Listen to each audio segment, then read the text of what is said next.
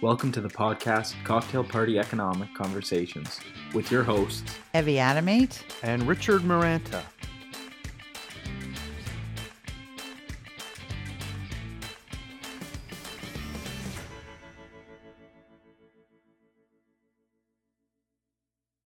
Welcome back to the podcast uh, Cocktail Party Economic Conversations. I'm here with a former student, Ron Guirguis, and he uh, was our first co op student from the University of Guelph uh, a long time ago. And I am really excited that he's here. He's had a very varied career, and he's going to talk a bit about it. And I'm going to hand it over to Rick, who's going to uh, have a conversation with Ron. And I'm going to talk a little bit with Ron about the ideas uh, that are found in chapter four of Cocktail Party Economics, Producing Wealth, how inputs lead to outputs, and what that looks like in the real world. Hi, everybody. Um, I'm here with Ron Guirguis, co founder of the Convergence Collective, a boutique consultancy out of New York. And I think that's a great name. I like uh, just that whole convergence and collective sort of uh, bringing in a lot of things together. And I think that's a that's a great name. So I'd, I'd like to hear more about that when you start talking about it. Anyways, I uh, so my job is to sort of ask all the fluff questions. That Evie gets to ask all the smart person questions. So it's kind of. Can I only yeah. answer the fluff Somebody's got to do it. Got that right? I'm sure they won't be fluff questions. Uh, answers. The answers will be fluff. But anyways, so yeah, I just want to hear a little bit more about your journey. Um, you talked on your website about leveraging the power of narrative economics, you know, to create deeper connections across communities. I thought that was interesting as well because being an English major, I worked with Evie in writing this book, and so narrative story is something that people resonate with, right? Uh, and so I thought that was interesting. So, anyways, I just want to hear your narrative. You know, going back, uh, what was your journey? Some of the thing things that motivated you, or some of the influences, the inputs into your life that sort of got you to where you are now. Yeah. Um, so first of all, thank you very much. Thanks for wanting to speak with me. Um, that's that's actually really wonderful. Um, I, uh, in terms of narrative economics, by the way, it's it's a tip of the hat to economist Robert Shiller, who wrote that book last year, Nobel laureate econ- economist, and the power of narrative to drive economic outcomes. And we believe deeply in that. I've spent most of my career in strategic communications, marketing, advertising, and business strategy, and and it's easy to imagine those things as things on the periphery of economics but but actually as somebody who did in fact graduate from the university of guelph with, a, with an honors degree in economics and yes was the very first graduate uh, from the economics co-op program which as we were saying beforehand uh, sincerely is what actually defined my career so i'll talk about that in a sec um, i think the the convergence if you will of narrative and economics is is the stage that we're at right now and whether it is early days, a tweet from a president, or a much more concerted and strategic effort to actually tell the stories of an, of an economy to be able to help drive an outcome. Um, understanding those things and putting those things together is, is really where we're at as an economy right now and something that we're excited to be part of as a company.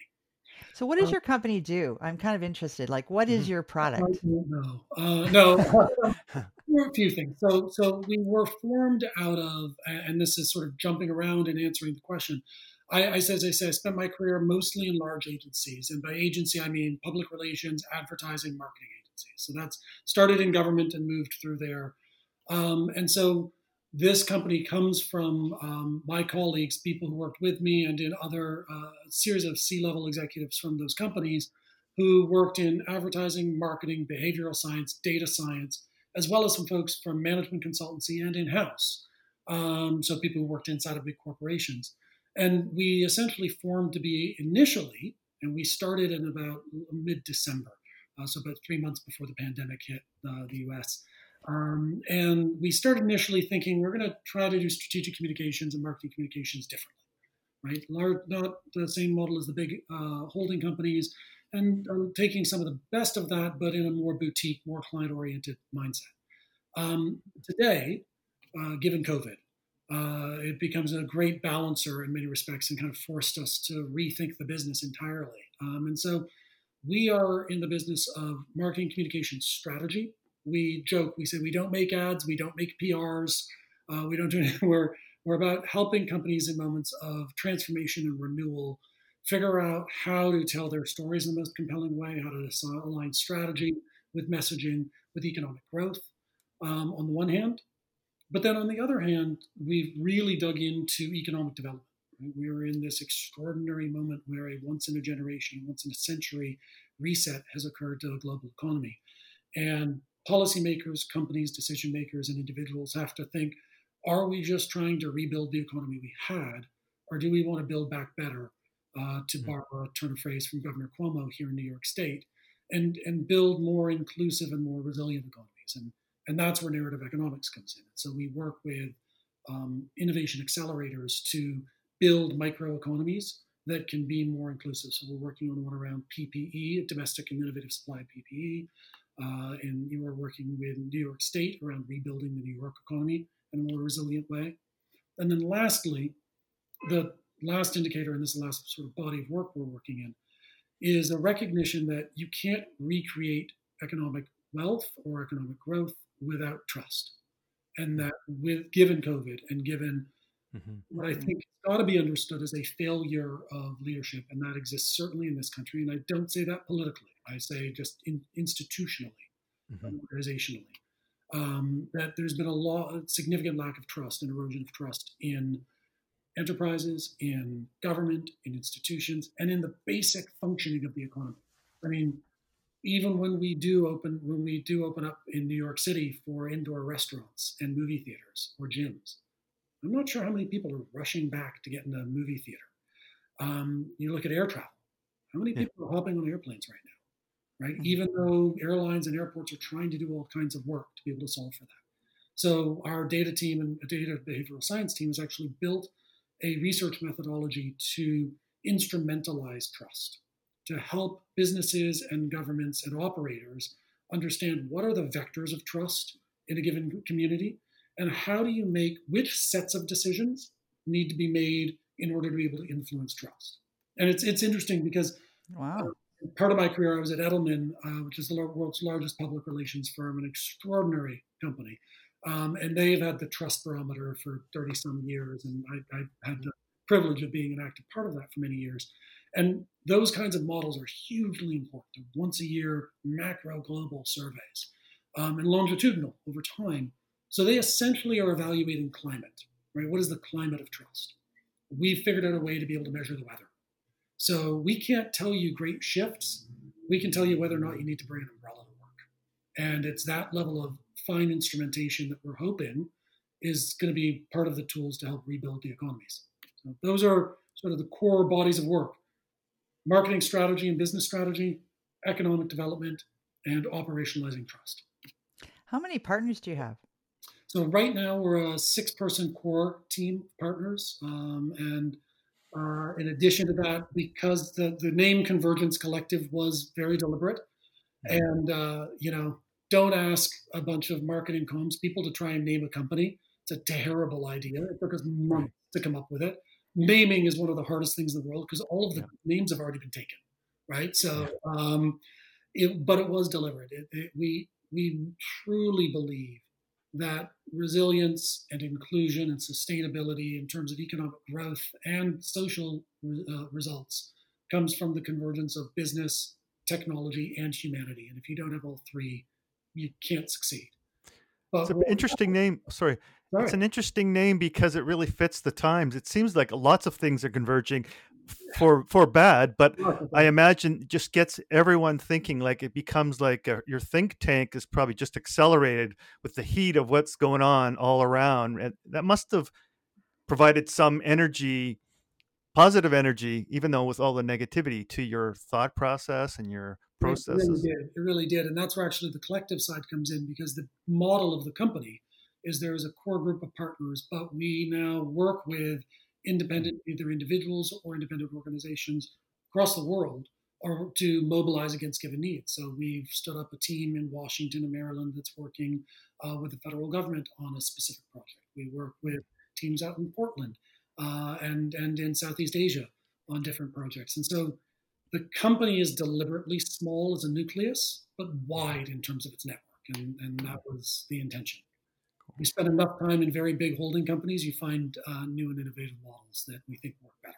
So. I know this Cool. seems as an opportunity cost. I, I think our students aren't going to know exactly what was your previous job. Like, what did you give up to do this? What was Yeah. your what What was your previous job?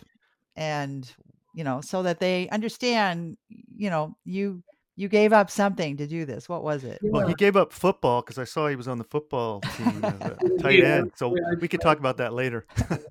uh, I had a very short and not at all illustrious uh, football career as, as a Griffin, uh, but proud Griffin nonetheless. Um, yeah, so no, my, my prior job, I was the North American Chief Executive Officer of MSL Group, which is the strategic communications arm of Publicis Group.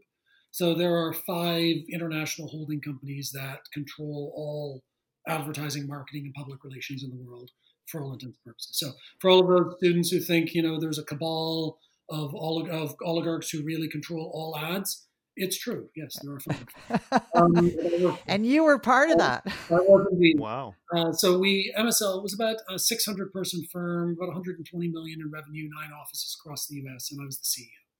So And you were the top person. Uh, you know what? One of the funny parts about being a CEO is you really you become uh, very quickly. Uh, you learn very quickly. You are the farthest thing from the top person. Um, not only are you a servant to your clients and hopefully your staff, uh, but everyone's got a boss. And I had a global CEO I reported, reported to, uh, whom I'd known for years, and we had a holding company that we reported to. Um, and candidly, uh, I lost faith in them and they lost faith in me over time. We had different views of what the business should be. Um, in the end, we parted ways over a dispute over a client. Um, I believed that we uh, we were working for a client that crossed the ethical bounds of what we could reasonably do as a firm. Um, my Mm. holding company felt that there were 12 million reasons why I was wrong, uh, and uh, we disagreed. So uh, we ended up parting ways. Um, Oh, yeah, so that means that you can really see how, um, in terms of inputs, ethics become kind of important. I, look, Evie, I, I will tell you, I believe at its core, and I, again, I work in an industry that, you know, especially advertising, marketing, communications, that, you know, has all kinds of bad reputations. You know, oh, you're spin doctors. Oh, you're just trying to, you know, Mhm. You know, make, you know, put lipstick on a pig. You're, you know, trying to spin your way out of somebody's problem. I did crisis comms for years, you know, trying to make bad people look good and all the rest of that stuff. And the honest truth is you can't communicate your way out of a problem that you behaved yourself into. And uh, if you don't, There's a quote. Say that again. You, I've, I sincerely believe it. You you cannot communicate yourself out of a problem that you behaved yourself into. Um, I like that. That's great. Yeah, you know, it's interesting. I, I guess I'm just a cynical person, but when I see companies in, in this time just sort of blatantly or just poorly uh, jumping on certain bandwagons, I'm thinking, I don't. I mean, I want to believe that's the best, and there's a ethical base behind that. But sometimes I'm always, I don't know, like really, like it's easy to tell. Look, I Yeah. mean, the number of uh, and and there were amazing parody videos that were created by all sorts of incredibly creative people, but the number of somber piano music, black and white, um, now more than ever in these times of difficulty, commercials that ran from Oh, every for the first month and a half of coronavirus. I mean, a, my all of our in, inboxes were inundated by the CEOs of every shoot company, clothing company, or airline that we ever traveled on to tell us how much they're doing in the time of COVID. And you know, at a certain point, guys, I get it. Just I, I like your shoes, or I like I, you know I like your button downs, but I, I don't need to know um, how seriously you're taking this. Um, so I think authenticity is critical, and Mhm. I mean, that comes back to ethics. It comes back to values.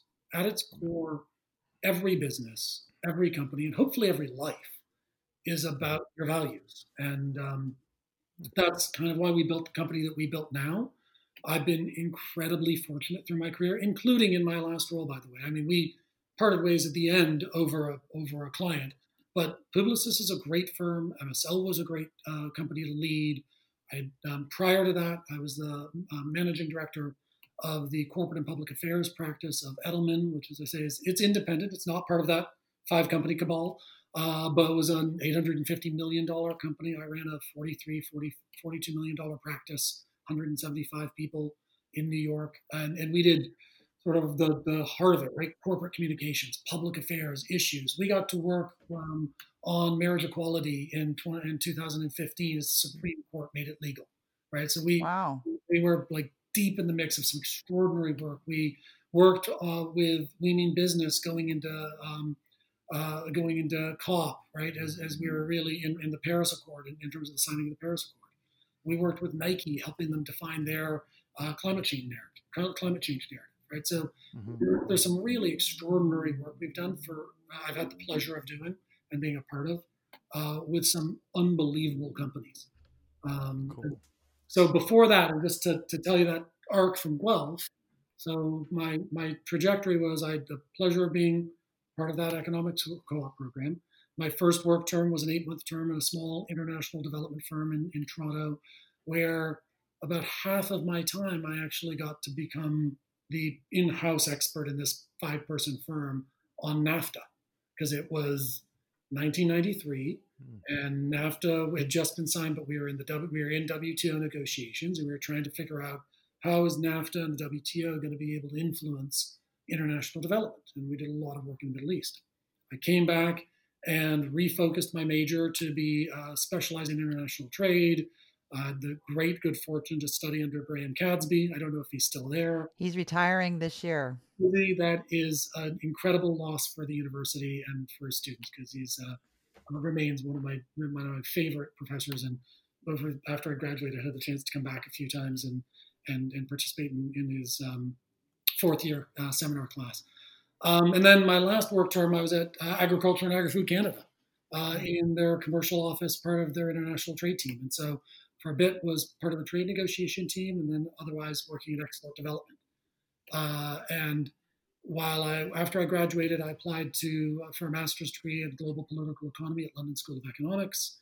I was accepted, but at the same time, I was offered to join a company as a partner, as a um, 49% share in this small little company that uh, was run by a, a, fellow I met while at Agriculture Canada, the husband of one of my colleagues. And they had been doing some really interesting work in economic development and export development and wanted to reinvigorate the firm. So I turned down the master's degree and joined this firm at 24 or whatever the heck I was in 96. Yes, 24 years old. Um, we ran the company for three years. It was a lot of fun, an amazing lesson in what not to do in terms of running a business. You're 24, you think you know everything, and mm-hmm. and three years later discover how absolutely little you knew about really running a company and building a business and fending for yourself and all the rest. So um, that's actually a little bit of where I want to go here because I mean, obviously, I'm you know, I wrote a we wrote a book together called Cocktail Party Economics, and this chapter is pretty basic on inputs. Um, when you're running a business, like what lessons did you learn? Like what what works? Like what didn't work? What is it about producing uh, a product? What you were producing probably consulting services at the time. And it was, I ended up being export. Our primary output was export development reports for the federal government. Okay, so what what is it you learned is not a good like these people might start their own business when they leave school. So what is it that you think, oh, should not have done that? I think there's there's really two things, and I, they are, I, I, guess, the two biggest lessons. Three things. The three biggest lessons I learned that I that influenced the decision to build the company we're building now. Uh, at the time we're doing it, and then how. And it's sort of a, the bookends of. I don't like to in any way think that I'm at the tail end of my career. I'm still hopefully You're launching. Uh, but sort of the bookends of what I've done over the past 20 some odd years. Um, so I'm 24 years old. My business partner was in it well into his 50s. He was sort of the near the tail end of his career and was a very successful former government official, former business person, and then had this company. And that asymmetry was, on the one hand, amazing because he was the wizened, gray haired, smart former Navy commander, literally a Navy commander uh, in the Canadian Navy. Um, and uh, but his econ- the, the economic asymmetry for us was, became a problem. He, this was my entire livelihood. I'm starting my career. I've got to mm-hmm. pay my bills, you know, eventually wanted to get engaged to my girlfriend, my, my uh, at the time, and and all the rest. So I um, we had a different set of priorities in terms of scale and growth was one. And so asymmetry and what your your risk tolerance at that mm-hmm. your life and career. Second is understanding what business you're actually in, and do you have something that is unique enough uh, that it actually can be a difference maker. Uh, we we tripped into the business we were in. It actually picked up from the work I was doing in co-op at my co-op program at Agriculture Canada. I was writing these economic export development market assessment reports, EMARs, um, and they still needed them done and hadn't hired a new co-op student to run them. So like, we'll start a little company. We'll go do this, and we did. It was mm-hmm. fun little work, and we managed to pitch bigger business, and it was fine. But the scale of the business was always tied to the handful of us who were writing those reports. And there was no, there was nothing special about the work that allowed you to go any further, which is the third point, and that is scalability. If you can't scale you don't have a company. You have a boutique. You've got a job. Yeah. Job. You just have mm-hmm. multiple bosses, right? Uh, instead of one. Um, whereas now we've sort of pivoted to that, and and that's and it, trying to understand the essence of that. And look, venture people will tell you, and it's got to have this black box, and you've got to be about all the time. VCs know way more about what businesses will scale and grow than I will ever learn. Um, but for me, it was that experience then that led to my business partner had an opportunity to join a big firm, a company called Government Policy Consultants, GPC, which quickly became Fleishman Hillard, which is the third largest, fourth largest PR firm in the world. They were sold to Omnicom, which is one of those holding companies. And um, we essentially shut down our company, and he and I both joined FH. Mm. And again, I said my co op program was a direct tie to my career. I was in that business because of my time at Agriculture Canada, and I was able to join Fleishman because they were building an international trade policy practice under uh, one of the smartest people I've ever worked for in my career, a gentleman by the name of Jerry Shannon, uh, who was a former deputy minister of trade and had led the Canadian. He was Canada's chief negotiator for the w, the Uruguay round of the WTO. He passed a few years ago. Uh, may rest in peace. But um, he was extraordinary, and so I was a trade policy guy, and I had a degree in economics from the University of Guelph, specializing in trade policy. So I was able to jump into that, and we built that for a couple of years. And he retired, and you just sort of stay. I stayed for 13 years at Fleishman. I eventually became the a senior partner and the, the managing director of public affairs in Canada. I was a lobbyist for a decade. Um, I had friends. I moved. To, I was in Ottawa. I had friends who, you know, would uh, um, because of because of Guelph and Co-op, I moved to Ottawa and worked for Agriculture Canada after I graduated, and then built this company out of Ottawa. All of my friends were politicos, young liberals in, in the Chrétien or then Martin government.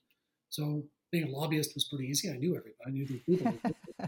um, now it seems tawdry in some way, but at the time we were just buddies going on fishing trips and talking about stuff. Um, and they eventually, Fleishman eventually moved me to New York. They asked me 11 years ago to come build a public affairs practice in the New York office which I did, and subsequently built public corporate and public affairs, and from there moved to Edelman and MSL, and now where I am, which is having a blast running this company. Uh, so. Nice. Do you have any projects you can actually talk about? Like any, like you don't have to get into specifics, but sort of mm-hmm. sectors that um, you think are kind of interesting right now? Yeah, I think um, so. Let's talk about trust for one, because I really do think it's it's a really interesting space. So we are uh, just starting work with a series, a handful of uh, tier one airports in um, the US, working directly with their heads of strategy and innovation and their COOs on this trust instrumentalization. So if you're an airport, you're, and you're trying to um, figure out what do I do to restore confidence and trust in air travel? Well, mm-hmm. nobody buys a ticket from airport A back to airport A right? They, they go from airport to airport. So you need multiple airports in the mix. But what do you do? Do you put hand sanitizer every 20 yards or every 50 yards? Do you clean the gate area um, after every boarding and deplaning or after every three or five? What does the signage look like? Is it warnings about masks or is it positive encouragement? Which are those things? What is the behavioral science? Mm-hmm. And what's the data science behind that? the funny part of the, the funny part about the situation we're in, and one of the amazing sort of great things that we don't realize about COVID is COVID made every bit of data that we had pre-COVID mostly useless because it is this great shock. It changed the way we think, it changed the way we behave. And when you have this massive disruption, you literally turn the economy off. In the in New York and New York State for months. Right? We again, we still don't have indoor dining. We still don't have any of those things that in much of Ontario now you guys already have. Um, uh, not a lot of indoor dining. Okay. I think it's starting though. It's starting in parts parts of Ontario. Phase three mm-hmm. is indoor. Yeah. yeah, but it's just. I mean, we we went into shutdown. You know. And by the way, clearly was the right. I mean, New York State was the epicenter, and now is only the third highest state in terms of number of reported COVID cases. Most recently exceeded as Florida as number one and California number two because they restarted too quickly. They didn't follow the full guidance, all those kinds of things. But that aside, hmm. um, interesting. Operationalizing trust for air travel. So we're actually also working with um, the American Association of Airport Executives, who are working with us to actually help um, build this model and, and bring it into other airports.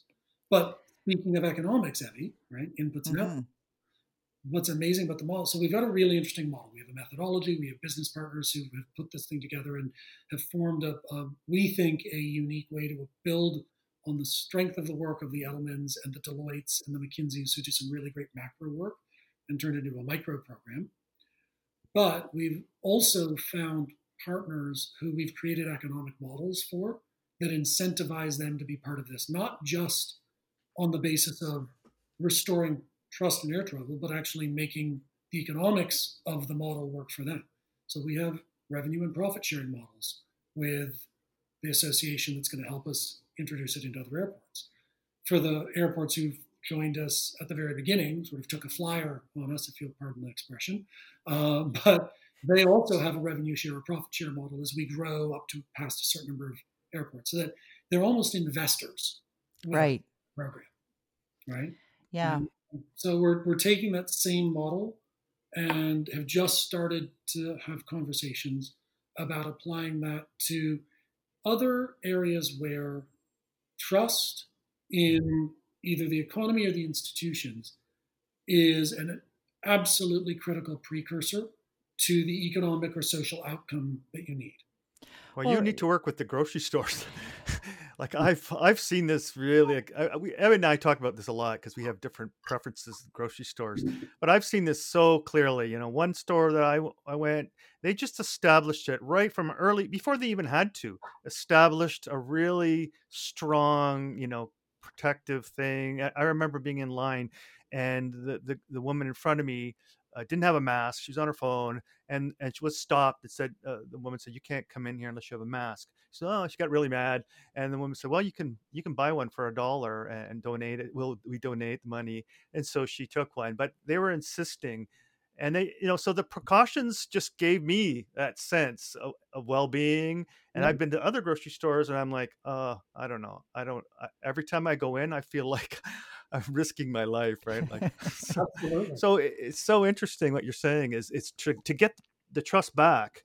Like um, I've heard this with restaurants, right? Uh, if you tick off people at restaurant, you know the repercussions go, you mm. know, multiply exponentially, right? So I remember listening to these people. This manager talked to the staff about, listen, you know you've got to make it right right away because that's going to spread like wildfire so what you're saying is just really interesting right like mm trust starts to lack of trust starts to spread even though the people haven't experienced that themselves they hear about it right well so it comes back to the, the beginning of narrative economics right narrative drives economic behavior it just does so in my former life when i was more on the communication strategy or marketing strategy side we would talk about brand and reputation right?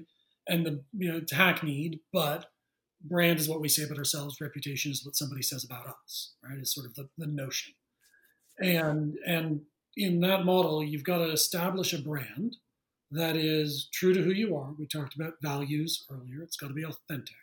And that the story that we tell the outside world has got to be the experience that people have when they interact with us if not you create a cognitive dissonance that damages reputation and spreads like wildfire. That erodes trust, right? So all of these things come back full circle.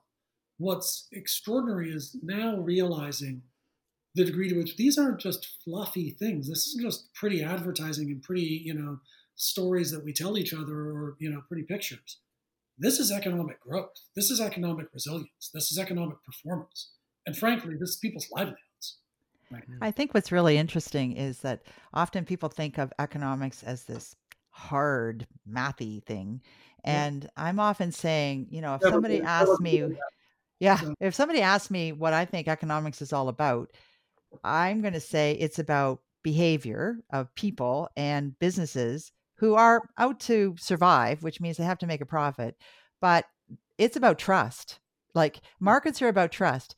If if mm-hmm. I am going to give someone my credit card number, I want to know that that data is secure and that someone hasn't stolen it and is starting to you know ching ching ching some bills on it and that the thing i bought is actually what the quality that I thought I was buying. So the whole online market for a long time had a trust issue, but then they figured out how to actually guarantee the the experience and the product and now they like I just bought a couple things online and right away they're sending me a survey how was your experience they want to know what worked what did it and they're constantly trying to make it that I will buy online again uh, because once that you have a bad experience, like I had a situation where I bought a pair of shoes from a company.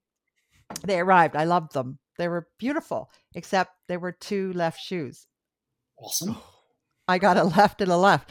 So then I contacted them and said, I have two left shoes. I'd like the right shoe if I could. And they said, no, send it back. So I had to send it back. And then the shoes were discontinued. And so it kind of makes me never want to buy from that company online ever again because a the product wasn't good and b the they didn't give me what I wanted and I had only bought a second pair of shoes so I could get the discount on the sending, you know, the shoes. So now I have one pair of shoes I don't really love, paying for the cheaper, you know, delivery and they won't give me the shoes cuz they're discontinued. So there's a situation where you become reluctant Mm-hmm. because you had this experience and and this is where brands are important like national brands you know they they spend a lot of time uh, building up what they consider things you can trust right. right? That yep. that they're trying to say you can trust this brand because a they got a big name who's advertising for them or uh, mm-hmm. they're you know they have a lot at stake. So i That's think trust is really a big deal. Yeah the history of brands the reason brands exist they are a way to be able to delineate between something you can trust, something you know, something you believe in, versus some charlatan selling snake oil on the side of a road. Mm-hmm. That's the that's the idea behind it. So I've, i was never a believer in Naomi Klein's no logo and that notion. I actually think brands matter. I think brands mm-hmm. brands done branding and brands done properly and ethically and held to account are a net value and net benefit to society right? So I the the question now becomes behavior and trust. And and again, I, I completely agree with that. Your experience, we in New York City, of course, right? You know, the, one of the great parts about living in New York is if you can imagine making money off of it, somebody has already created a business doing it. And so for things like delivery of everything is possible, right? You name it, you can get it delivered, whether it's alcohol or food or anything can be delivered to you. And um, most of those companies had thoughtful return policies, but they had some mechanics associated with it. Mm-hmm. As soon as COVID hit, they just made it hey, you have a problem, you go online and you indicate, no, this thing didn't come, or five eggs were broken, or whatever, no problem, refund right away. Not even a question. You don't have to show them, you don't have to send them a picture, because they understood the people's need is so great our ability to vet this is going to be a pain in the butt. And all we're going to do is make people upset with us and make them not trust us or make them think that we don't trust them. And that's mm-hmm. the other thing about trust, by the way. When brands extend trust, they get it back twice fold, right? And and that's the there's a funny there's a book called The Speed of Trust, right? And they, one of yeah. the themes of the Speed of Trust is extend trust first, right? Because when you do, it will return back in multiple in multiples. And so that's this idea of trust and, and how it is. So those thematics we've known forever. Now we're in this stage where we're at, okay, we have this massive shock of trust being mm-hmm. eroded. What different, we know we have to do things. Which combination of things will have the greatest impact? A and B might cost $10,000 and would have a 5% impact on trust. A, B, and C would cost 50,000 and would have an 8% impact on trust. A and D will cost 30,000 and will have a 10% impact on trust. Which combination of things do you choose? This is like a second year um, uh, economics. This is like uh, an I. It's like a yeah, almost like an isoquant. You know, Right. what are the different combinations to get to a certain level of trust of, and of inputs that you things you can spend money on?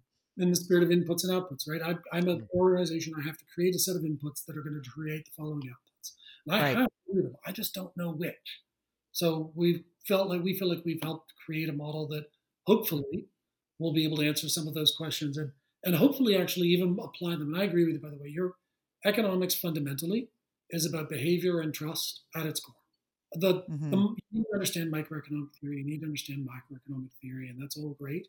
And I, I remember, um, is the Shakespeare Arms still uh, there? Uh, the bar, the Shakespeare Arms outside of off campus. I don't know. I don't actually. I'm not sure. It it might be. I remember my senior year, uh, perhaps having had a few too many beverages at the Shakespeare Arms and getting into a debate with my uh, fourth year microeconomics professor who happened to be there as well. I, we knew the owners really well, so I was behind the bar pouring beers for friends. And he looks at me, and he's like, Well, what the hell are you doing here? And we got into a whole debate over microeconomic theory and the value of lambda. And, you know, once you use some fake number to be able to, you know, quantify behavior or, or opinion, I was like, this doesn't make any sense. I don't buy it. Anyway, so I think the hard math stuff is important, but the real value is the behavioral economics and the understanding of um, the most basic economic transaction is a transaction of trust. Bartering.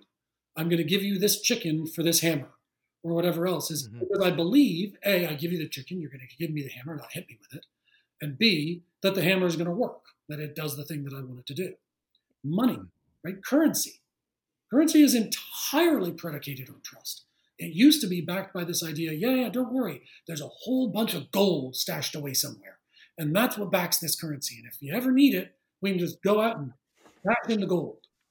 And my dad spent his career in precious metals, actually. That's what he did for a living. He started in precious metal refinery.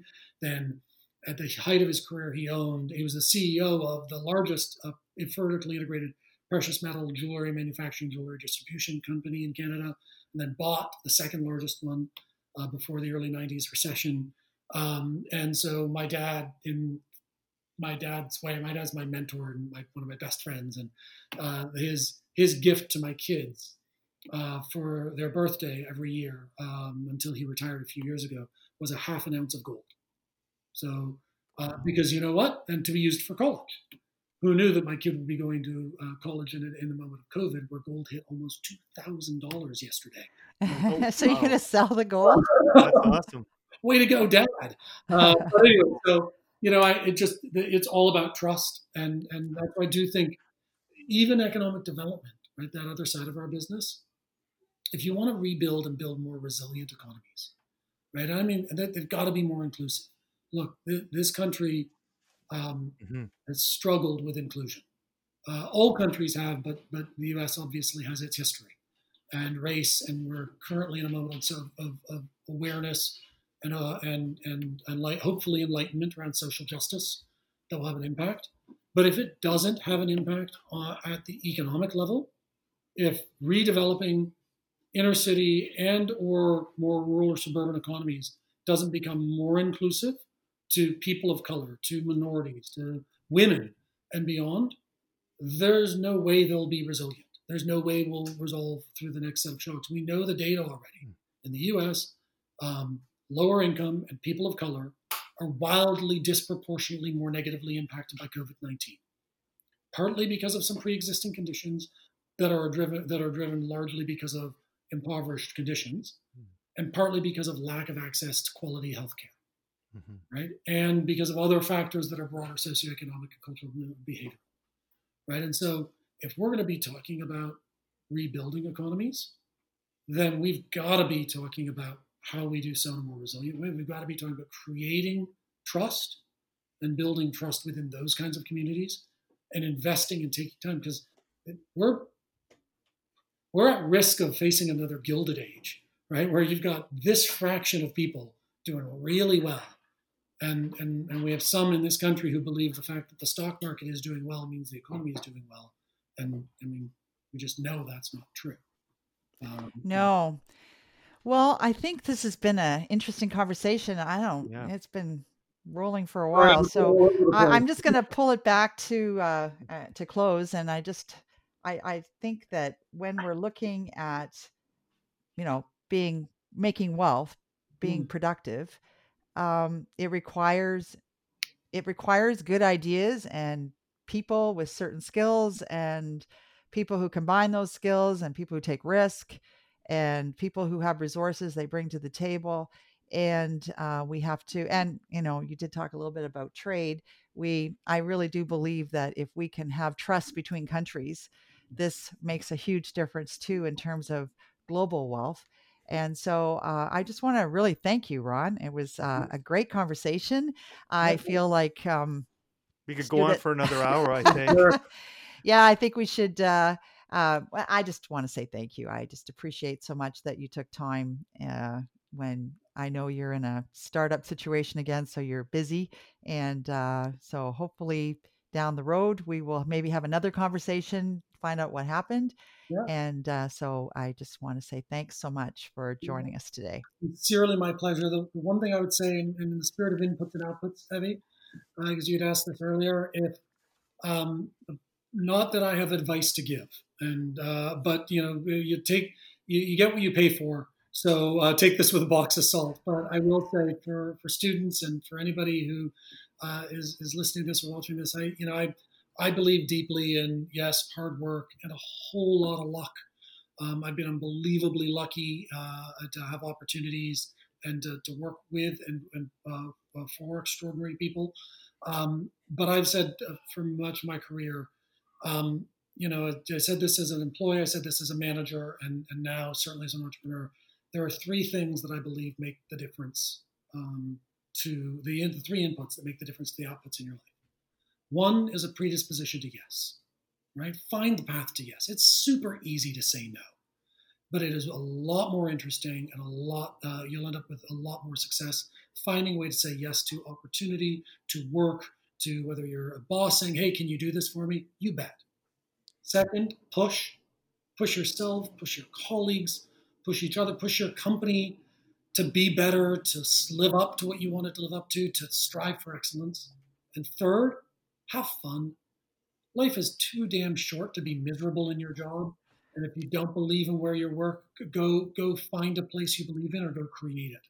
Um, because this is, I'm having a blast. I, and I've, I've been really fortunate to have loved everywhere I've worked right up until I didn't. And, that, you know, and that was the time to leave. Yeah. I'm having a blast in what we're doing now. And if you can't have fun in your life, God, don't do it. Do something else. Yeah. Yeah, I agree. I mean, I mean, often people will, I, I love what I do. I mean, yeah. I sometimes say I have the, I'm the luckiest person. I ended up with this fantastic job. I just love what I do. So uh, I think that, um, you know, having fun in life is really important and it, it's a little bit of a luxury. Some people have to work and not have fun uh, because they have obligations that are just too overwhelming. Yeah. And it would be nice to create an economy where that didn't need to happen. That people could yeah. actually enjoy their work and um, and produce things that people want. So that's great. So we are going to close this uh, episode of Cocktail Party Economic Conversations. Uh, we've been in conversation with Ron Guirguis, uh, and we're going to um, continue the next episode in chapter five. So tune in uh, for uh, more conversations on cocktail Thanks, party Ron. economics. Thank you. Hi, Ron. Thanks. Stay safe out there. Yeah. Okay.